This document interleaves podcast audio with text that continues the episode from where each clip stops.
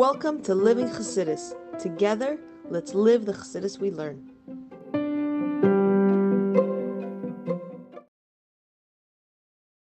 Morning, everybody, and welcome to Chassidus in the morning. 15 minutes to change our lives. Start by giving tzedakah. And we're going to continue davening for all the hostages and all the soldiers and all the Yidden soul should come home safely, sound, and healthy. We're going to focus today on San Ben Sarah. San Ben Sarah should be healthy and safe and should be good just before we start, I'm gonna I'm gonna give over a story that connects with the last yesterday's class that we were discussing how the Rebbe Shab was saying the person says it's not shaykhim to learn, whatever, whatever excuse they give us, we give ourselves not being able to learn, it's totally false. And he explains, the Rashab explains, he goes, because like it says in Yavamis, I think. Let's see. It says basically, if you have an issue, go learn Torah and I'll make you better. In Eruvin. Yeah, I saw what it say in Eruvin. It says, Chash gufa yasag Yeah, chash resha. You have weakness in your head, weakness in your body. Yasag You learn Torah. So, so, so the Torah is going to be the one that helps you.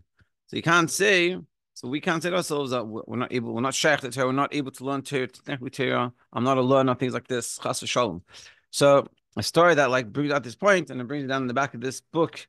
If anyone has the green version, it's a very, very nice story. It's a story about the chassid. Um, he was a salt merchant. His name skips me right now.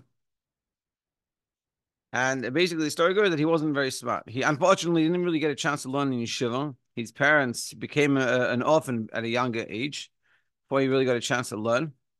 And he had to go and to make money to survive. Baruch Hashem, he was able to be a successful businessman, a salt merchant.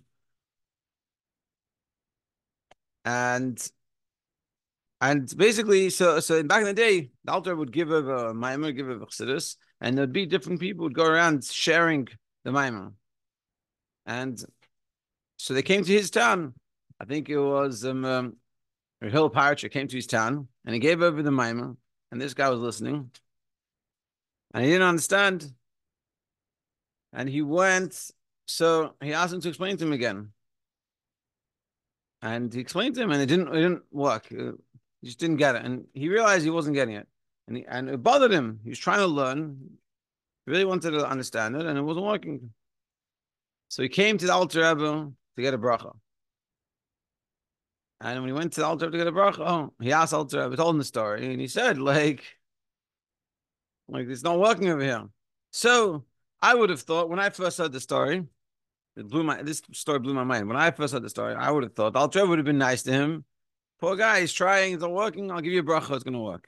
The Alter didn't do that. He said to him, Ein davar bifnei Nothing stands in the way of will.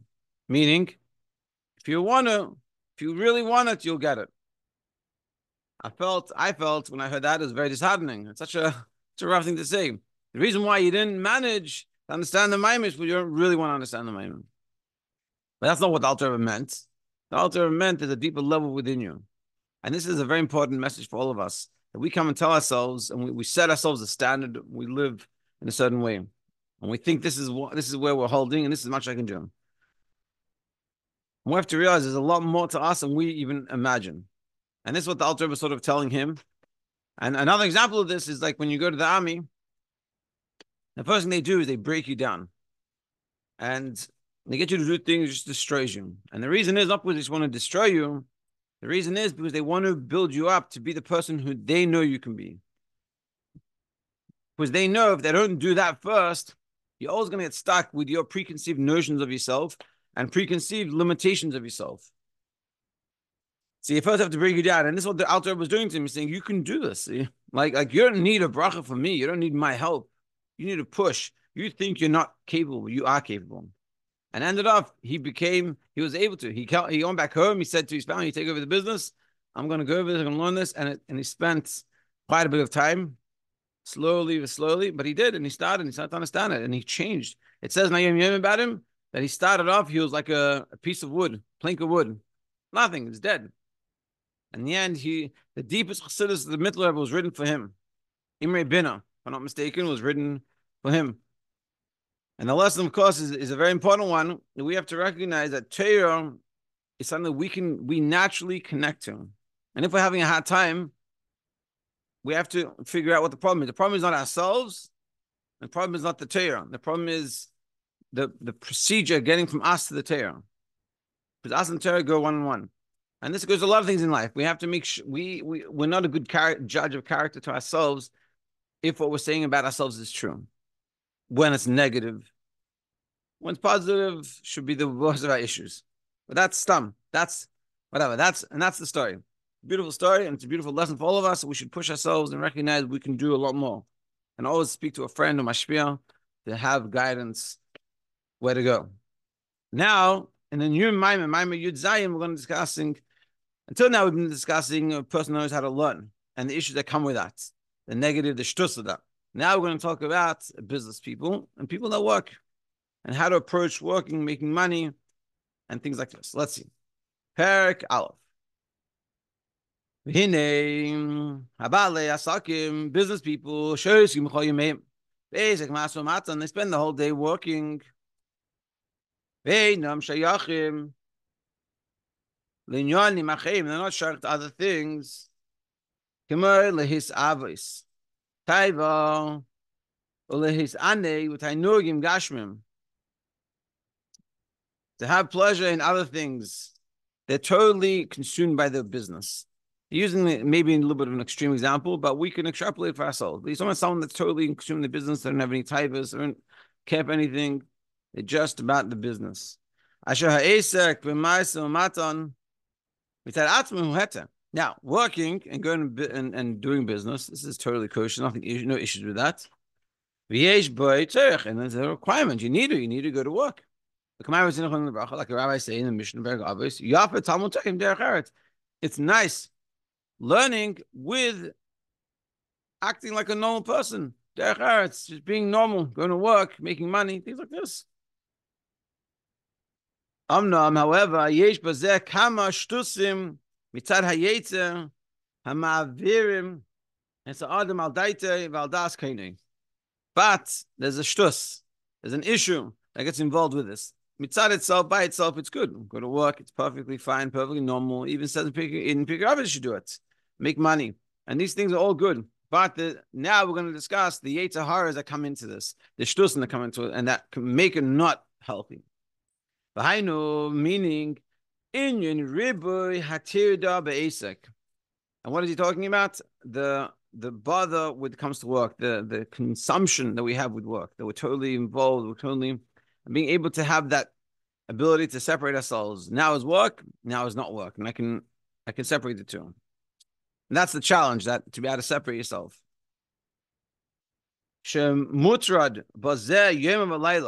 That causes us in a unhealthy situation, we're totally consumed by work day and night. Comes to Shabbos, people only thing talking about is the work.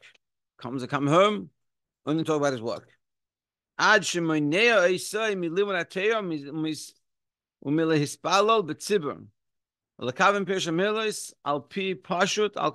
Or to the extent that gets in the way of our learning Torah, of our Judaism, and when it comes to davening and being able to daven properly, saying the words and understanding, we're totally consumed by it.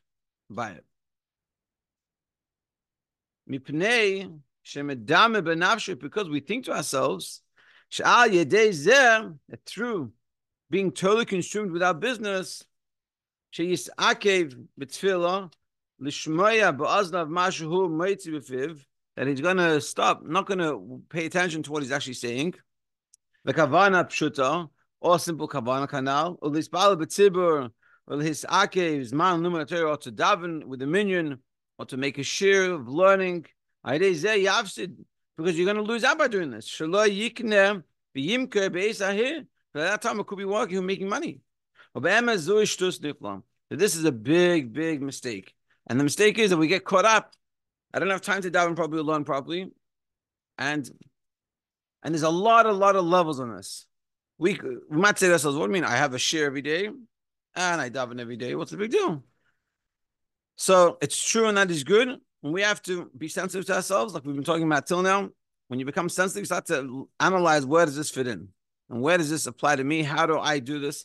But it's it's it's it could be a, a lifestyle lifestyle schedule that we're not really scheduling in the amount of davening learning we should, or Judaism that we should, or it is when we're doing it, we're getting distracted a lot, and and we're not really working on ourselves to go not get distracted. Things like this. There's a lot of ways of this expressing itself.